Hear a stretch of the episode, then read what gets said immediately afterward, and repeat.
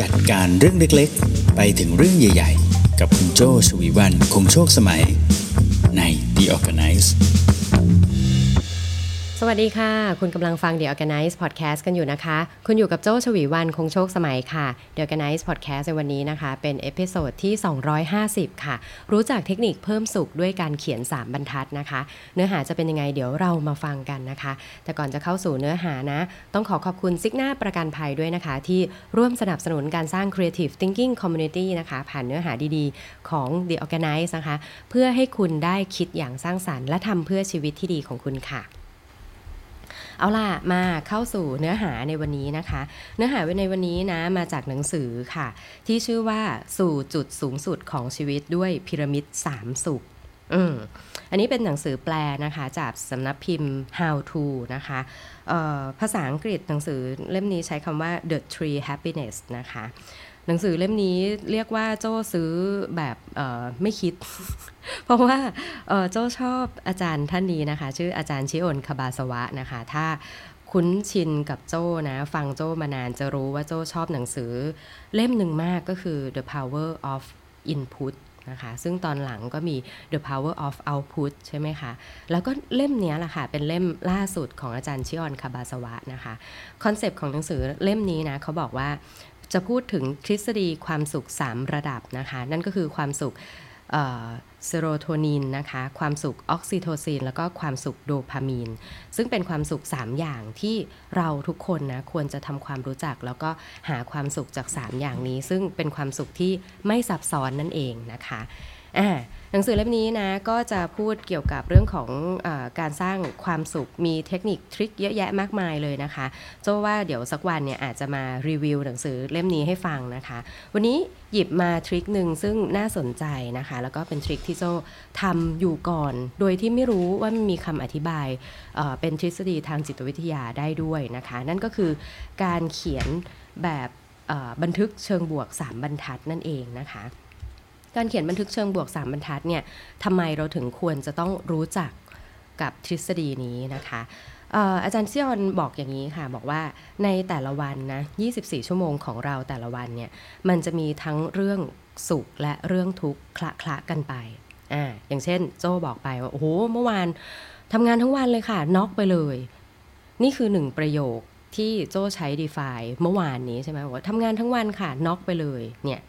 แต่จริงๆแล้วเนี่ยถ้ามาลองนึกทบทวนนะทั้งวันเนี่ยตั้งแต่เช้า9โมงเช้าคุยกับคุณบีสโรด10 โมงคุยกับใครอะไรเงี้ยจบ meeting สุดท้ายอ่ากาแฟ Coffee and Mind เงี้ยจริงๆแล้วในทั้งวันเนี่ยมีเรื่องราวเยอะมากเลยถูกไหม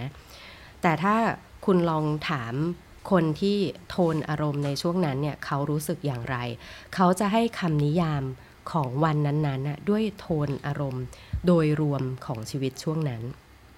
ออย่างเช่นถ้าสมมติช่วงนี้ถามทีม Creative Talk ถามพี่เก่งถามมิ้นอย่างเงี้ยถามว่าช่วงนี้เป็นยังไงคำที่อาจจะใกล้เคียงกันก็อาจจะบอกโอ้ช่วงนี้เยอะ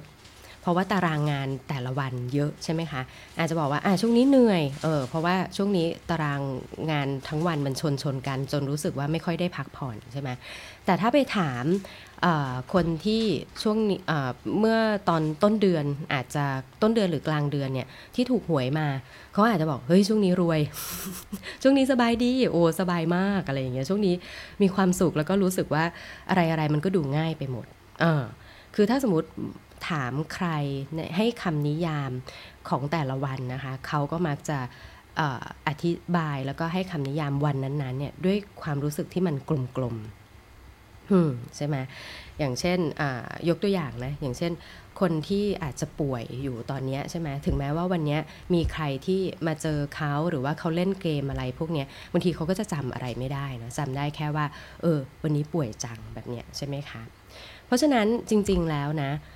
ในแต่ละวันเนี่ยมีทั้งเรื่องสนุกแล้วก็เรื่องทุกทรมาน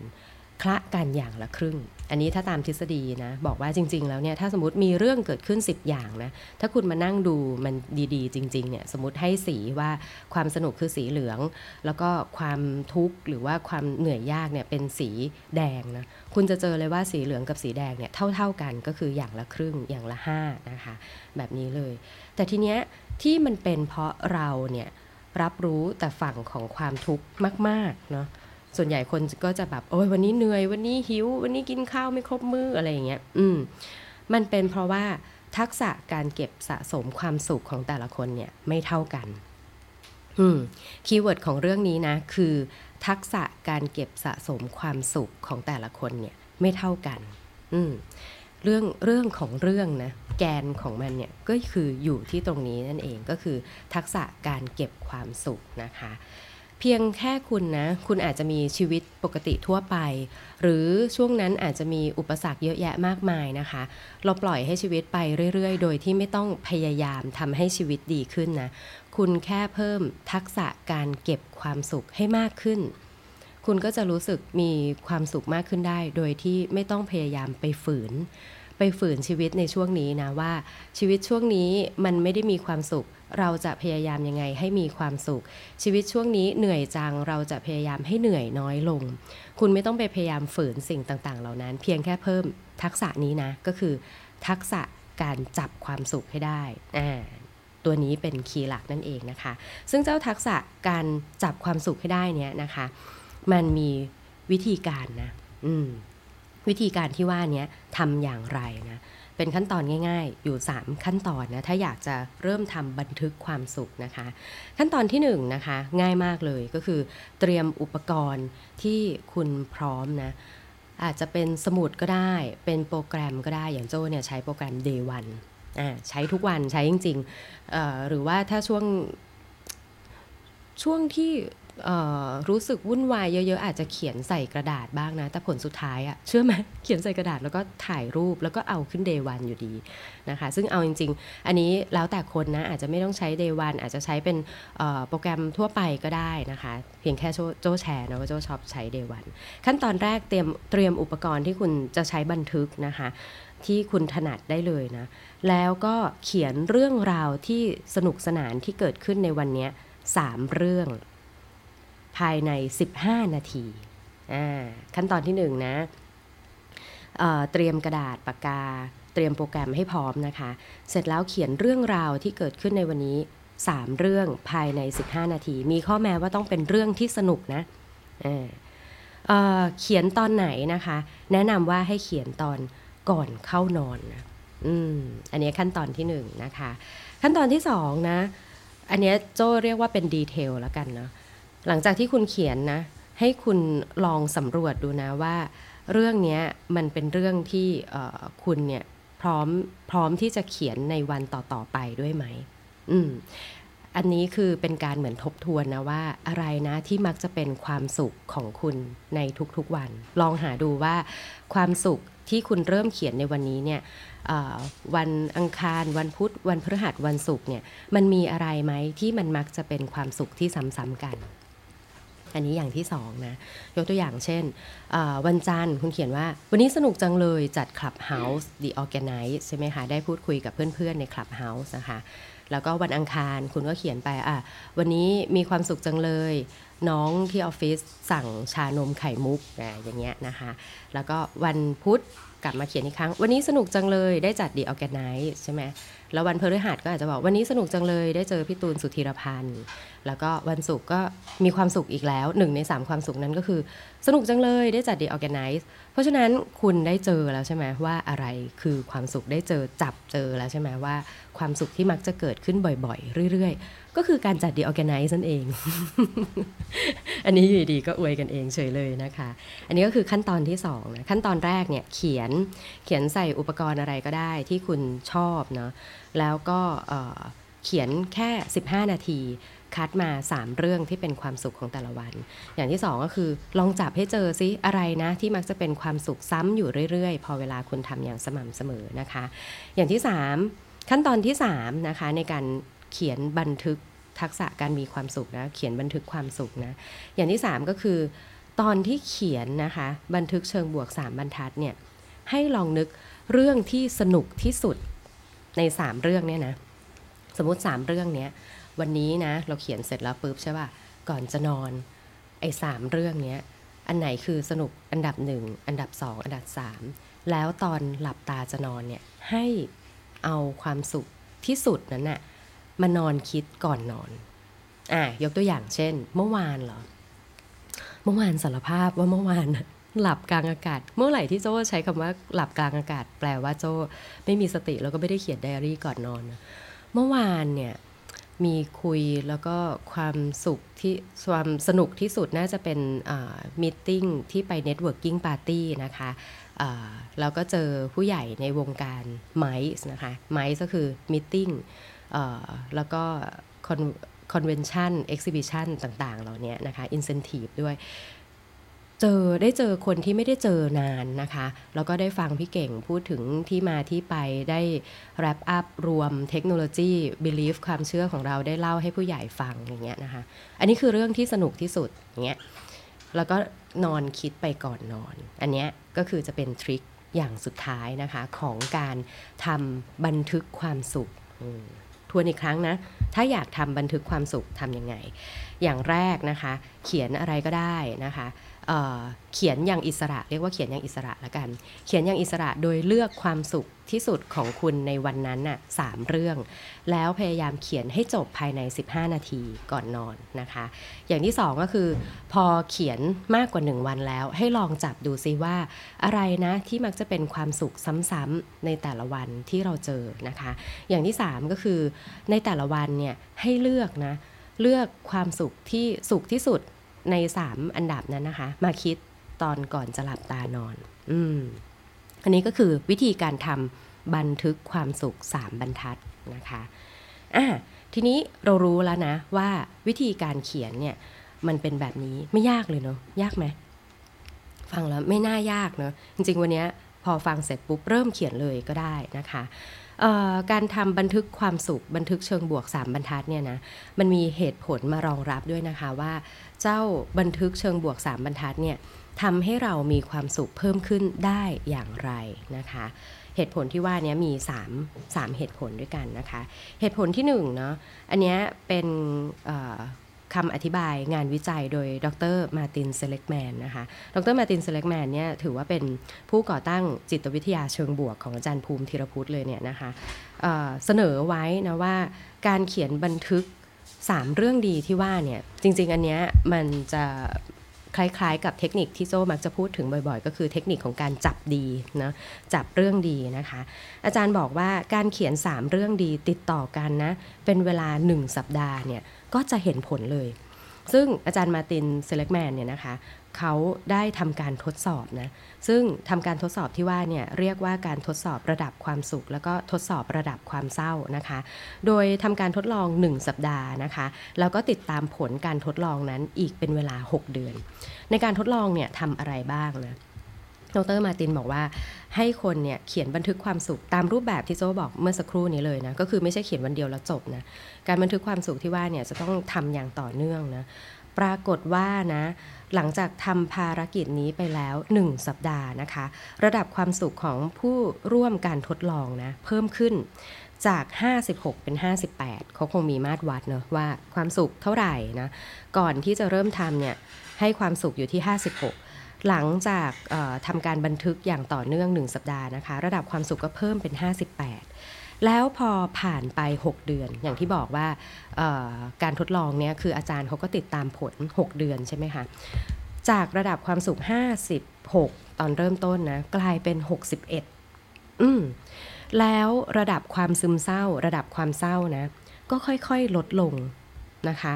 ตัวตัวเลขความซึมเศร้าเนี่ยตัวเลขลดลงนะเเป็นเท่าตัวเลยนะคะ หลังจากที่ผ่านการทดลองไปแล้ว1 1สัปดาห์ แล้วก็เป็น 6 เดือน ระดับความซึมเศร้าความทุกข์นะคะลดลงไปครึ่งหนึ่งเลยนะคะ เป็นที่น่าประหลาดใจนะว่า แค่การเขียนแบบนี้นะในกลุ่มทดลองเนี่ยก็จะมีบางคนนะที่เขียนอย่างต่อเนื่องไปเรื่อยๆ เลย 6 เดือน แล้วก็มีบางคนนะที่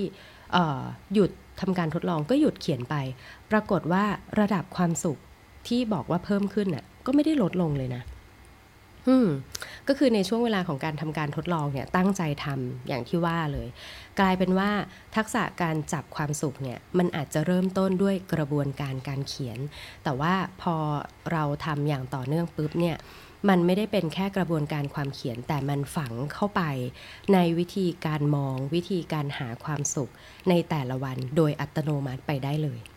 อืมอันนี้คือเหตุผลที่หนึ่งที่อาจารย์มาตินเซเล็กแมนเขาทำการทดลองไว้ก็คือ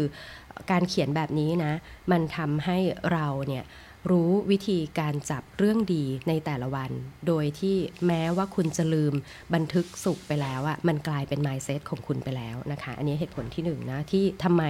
บันทึกความสุขสามบรรทัดจะทำให้คุณมีความสุขได้นะคะ เหตุผลที่สองนะ เมื่อสักครู่ที่โจ้บอกไปว่าวิธีการเขียนบันทึกเนี่ยมันก็คือให้เขียน 3 เรื่อง แล้วมีความ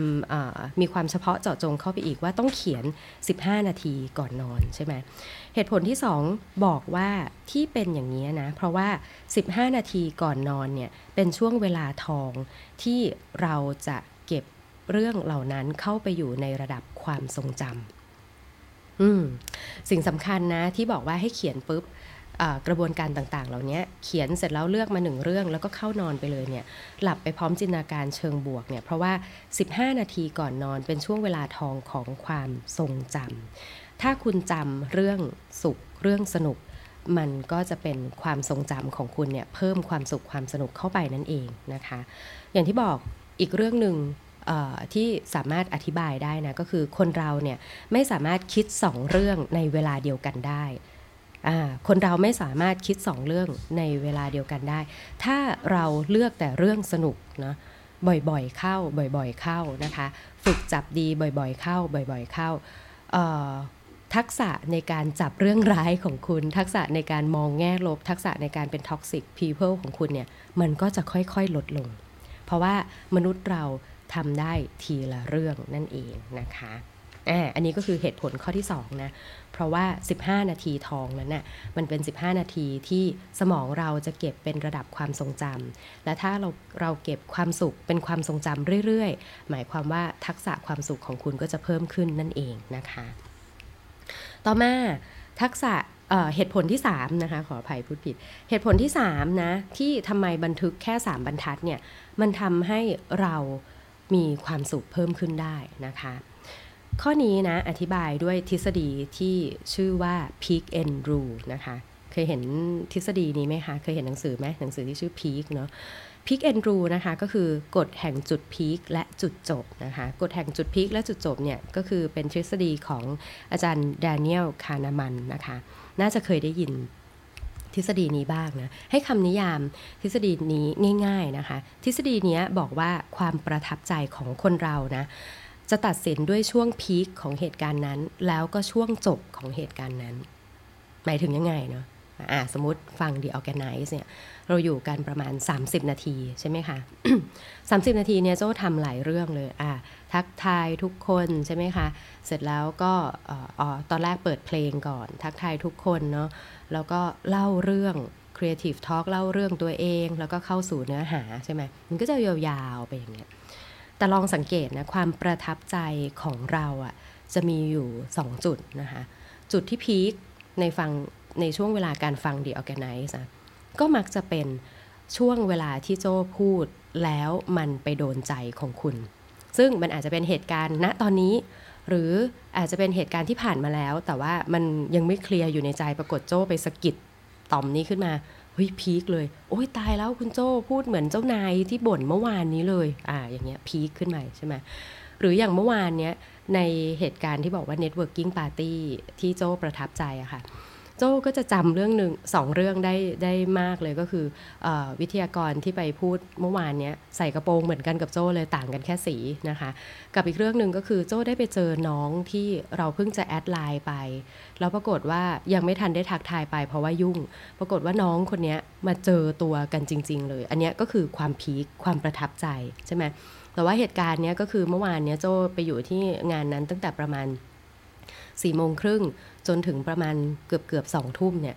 เหตุการณ์ทั้งหมดเนี่ยเยอะมากเลยจุด peak มี 2 เรื่องจำได้ แล้วก็ landing ก็คือตอนจบของเหตุการณ์ก็คืออ่าโอเค ตอนจบของเหตุการณ์ก็คืออแยกย้ายกลับบ้านกันไปอย่างเงี้ยมันก็จะมีแค่ 2 ช่วงแค่นี้ใช่ไหมคะเหมือนกันดังนั้นนะในทั้งวันเนี่ยสมมติถ้าทั้งวันเนี่ยเราเจอเหตุการณ์ที่เราประทับใจอยู่ 3 เหตุการณ์ ย้อนกลับมาที่เจ้าบันทึก 3 บรรทัดเนี่ยนะ ย้อนกลับมา ถ้าเราเจอเหตุการณ์ที่ประทับใจถือเป็นจุดพีคของวัน เราก็จะจับมาใช่ไหมเสร็จแล้วเเทคนิคการเขียนบันทึกความสุขบอกว่าใน 3 อันเนี่ยก็ให้ดึงมาอันที่พีคที่สุดอีกออันที่ชอบที่สุดอีก เสร็จแล้วก็หลับไปเนี่ยเรากำลังใช้ทฤษฎี peak and rule ร่วมด้วยนะ ก็คือเลือกเรื่องที่ดีที่สุด แล้วก็หลับไปพร้อมกับเรื่องเรื่องนั้นนั่นแหละ และเราก็จะมีความสุขเพิ่มขึ้น โดยที่เราไม่ต้องไปปรับแก้อะไรทั้งวันเลยนั่นเองนะคะ นี่ก็คือ 3 เหตุผลที่ทำไมนะการเขียนบันทึกแค่ 3 บรรทัดทุกวันอย่างต่อเนื่องเป็น 1 สัปดาห์เนี่ยถึงช่วยให้คุณมีความสุขได้ โดยที่คุณไม่ต้องพยายามเปลี่ยนอะไรเลยในชีวิต อืม ตอนท้ายของบทนี้โจ้ชอบนะ อันนี้จริงๆเป็นบท ที่เท่าไหร่หน้าของหนังสือเล่มนี้ จริงๆก็คือ เป็นบทที่ 4 นะคะ 7 วิธีเข้าถึงความสุขแบบเซโรโทนินนะคะเผื่อสนใจไปลองซื้อหนังสือเล่มนี้นะ ตอนท้ายของทฤษฎีนี้นะเขาเก็บบันทึก ของคนที่ร่วมทำการทดลองกับอาจารย์ชิออนคาบาซาวะ เยอะมากเลยนะคะ แล้วแต่ละคนก็ให้ feedback มาว่า ประโยชน์ของบันทึกเชิงบวกเป็นยังไง เช่น ช่วยให้โฟกัสกับเรื่องบวกได้ดี ความกังวลความเครียดลดลงนะคะ มีทักษะการค้นพบความสุขเยอะขึ้นนะคะ รู้สึกว่าแต่ละวันมีคุณค่า กลายเป็นคนค้นหาความสุขอยู่ตลอดเวลา คือแทนที่จะเป็นคนแบบขี้บ่นน่ะกลายเป็นว่า ค้นหาความสุขตลอดเวลาเพื่อที่ตอนเย็นจะได้เอาไปเขียนเป็นบันทึก 3 เรื่องนั่นเองนะคะ ประโยชน์ของการเขียนบันทึกเชิงบวกนะพอพอรวบรวมจากคนที่ได้ผ่านการทดลองกับอาจารย์ชิออนคาบาซาวานะก็มีประมาณ 4 เรื่องนะคะก็คือทักษะเชิงบวกสูงขึ้นนะคะตระหนักได้ว่าทุกวันมีเรื่องสนุกมากขึ้นนะคะมีความคิดและพฤติกรรมเชิงบวกนะคะแล้วก็เรื่องลบเนี่ยลดลงนะอย่างที่2นะประโยชน์ของการเขียนบันทึกเชิงบวกที่ได้มาจากคนที่ร่วมการทดลองนะก็คือการนอนดีขึ้น อืมคุณภาพการนอนดีขึ้นนะคะ หลับสนิทมากขึ้น แล้วก็เวลาตื่นเช้ามาก็จะอารมณ์ดีด้วยนะคะ ประโยชน์อย่างที่3นะคะที่ได้จากคนที่ได้เขียนบันทึกเชิงบวกจริงๆนะอย่างต่อเนื่องก็คืออารมณ์มั่นคงนะคะ สามารถควบคุมอารมณ์โกรธได้ดีขึ้นนะคะ ความวิตกกังวลความหงุดหงิดน้อยลงนะคะ แล้วก็อย่างสุดท้ายนะคะ ข้อที่ 4 ก็คือ ระดับความสุขเพิ่มขึ้นนะคะ รู้สึกมีความสุขมากขึ้น ทุกวันแจ่มใสแล้วก็สนุกสนานนะคะ ซึ่งการทดลองนี้นะอาจารย์ชิออนคาบาสวะเนี่ยทำผ่านภารกิจที่ชื่อว่าท้าแข่งขันเขียนบันทึกเชิงบวกนะชื่อการการทดลองเท่มาก ท้าแข่งขันเขียนบันทึกเชิงบวกนะคะ 46 คนนะคะที่ร่วมท้าทายนี้กับอาจารย์ชิออนคาบาสวะ แล้วก็ได้ข้อสรุปแบบนี้นี่เองนะคะ วันนี้น่าจะได้ประโยชน์นะ แล้วก็แอบแชร์ให้เพื่อนๆฟังนิดหนึ่งว่า โจ้อะทำเรื่องหนึ่งอย่างสม่ำเสมอ แล้วก็มักจะบอกทุกคนเลยนะว่าผ่านผ่านช่วงเวลาที่เหนื่อยมาได้ยังไง เจอคนเยอะงานเยอะจะต้องทำเรื่องนี้เนี่ยเอ้ยเเคยมีช่วงเวลาที่เบื่อเหนื่อยอะไรพวกนี้บ้างไหมมีเนาะแล้วก็เห็นเป็นอย่างนี้เครียดก็บ่อยนะเครียดก็เป็นผิดหวังอะไรเงี้ยก็บ่อย ผ่านเรื่องต่างๆ มาได้ยังไง โจ้มักจะบอกทุกคนเลยว่า สิ่งเดียวที่ทำให้โจ้รอดชีวิตมา ถึงทุกวันนี้ได้คือการเขียน โจ้เชื่อเรื่องการเขียนจริง ๆ แล้วก็ไดอารี่นะมีบางช่วงที่โจ้ห่างหายไป เพราะว่าตัวโจ้เองก็เป็นอีกหนึ่งคนที่มีความเชื่อผิดๆไปว่าการเขียนไดอารี่คือการที่จะต้องนั่งลง แล้วเขียนอะไรยาวๆ สวัสดีไดอารี่ วันนี้จะเล่าให้ฟังว่าไปทำอะไรมาบ้างใช่ไหมพอเรายึดติดกับกรอบความคิดเดิมๆแบบนั้นน่ะมันทำให้การเขียนไดอารี่มันดูยาก แต่ช่วงหลังเนี่ยค่ะที่โจ้เริ่มกลับมาเขียนไดอารี่อย่างสม่ำเสมอ โจ้บอกเลยว่าไดอารี่นะบางวันมีแค่ประโยคเดียวบางทีเขียนแค่ว่าเหนื่อยมากแล้วก็หลับไปหรืออะไรแบบนี้นะคะ หรือบางทีไดอารี่โจ้พอใช้เป็นโปรแกรมอะโจ้อัปโหลดภาพที่ประทับใจของวันนั้น บางทีเป็นภาพอาหารเวลาไปกินไปเจอคน เจอใครก็ตามบางทีขอเขาเซลฟี่ บางทีถ่ายภาพอาหาร Camera Eat First เนี่ยเพื่อที่จะเอามาบันทึกเป็นไดอารี่ในแต่ละวันนะคะ ค้นพบว่ามันมันทำให้เหมือนเราเนี่ย clear สมอง clear ตัวเอง shut down ตัวเองลง ก่อนที่จะหมดวันนี้แล้วตื่นขึ้นมาวันใหม่เนี่ยหัวเราโล่งแล้ว พร้อมที่จะรับ challenge ใหม่ ปัญหาใหม่เนาะก็รับได้เสร็จแล้วพอถึงตอนเย็นน่ะมันเหมือนเราได้ปิดเครื่องทำความสะอาดหัวสมองเนาะเคลียร์ทุกอย่างเคลียร์ความรู้สึกไม่ดี รู้สึกไม่ดีโจ้ก็เขียนนะบอกว่าเออทำไมวันนี้คนนี้เขาใช้คำนี้เราไม่ชอบเลย เออ อย่างเงี้ยเราก็เขียนไปเสร็จแล้วเป็นอันจบนะ จบแล้วจบกันนะ เขียนแล้วจบจบแล้วก็พร้อมที่จะรับวันใหม่ คนใหม่ ๆ เรื่องใหม่ ๆ เข้ามา ดังนั้นนะเอ่อ โจ้ก็ยังอยากสนับสนุนทุกคนนะคะว่าเขียนเนาะเขียนไม่ต้องเยอะอาจจะไม่ต้องเขียนผ่านสมุดก็ได้ เขียนใส่อะไรก็ได้ บางครั้งบางช่วงเนี่ยโจ้รู้สึกแบบอยากจะระบายอะไรออกมาบางทีคว้ากระดาษใบเสร็จอะไรเงี้ยมีปากกาแท่งหนึ่งแล้วก็เขียนบางทีวาดรูปวาดอะไรก็ได้ มันเป็นช่วงเวลาที่ทำให้เราได้อยู่กับตัวเองจริง ๆ เพราะทุกวันนี้เราเจอ social network เรามีเสียงเรามีอะไรกระทบกับเราเยอะแยะมากมายแบบที่เราไม่ได้ต้องการ แต่มันก็ถูกยัดเยียดมาเนอะช่วงเวลาที่อยู่กับตัวเราเอง 5 นาที 3 นาที เป็นช่วงเวลาที่ดี และเป็นช่วงเวลาที่เราทุกคนควรมีอิสระในการอยู่กับตัวเองนะคะ ถ้าชอบใจเนื้อหาของ The Organize นะคะ อย่าลืมกด Subscribe นะคะะกดติดตามในทุกแพลตฟอร์มที่คุณใช้ฟังพอดแคสต์กันอยู่ตอนนี้นะคะ ถ้าฟังจาก YouTube นะ อย่าลืมกด Subscribe แล้วสั่นกระดิ่งไว้ด้วยนะคะ จะได้ไม่พลาดเนื้อหาดีๆ จาก Creative Talk และ The Organize ค่ะ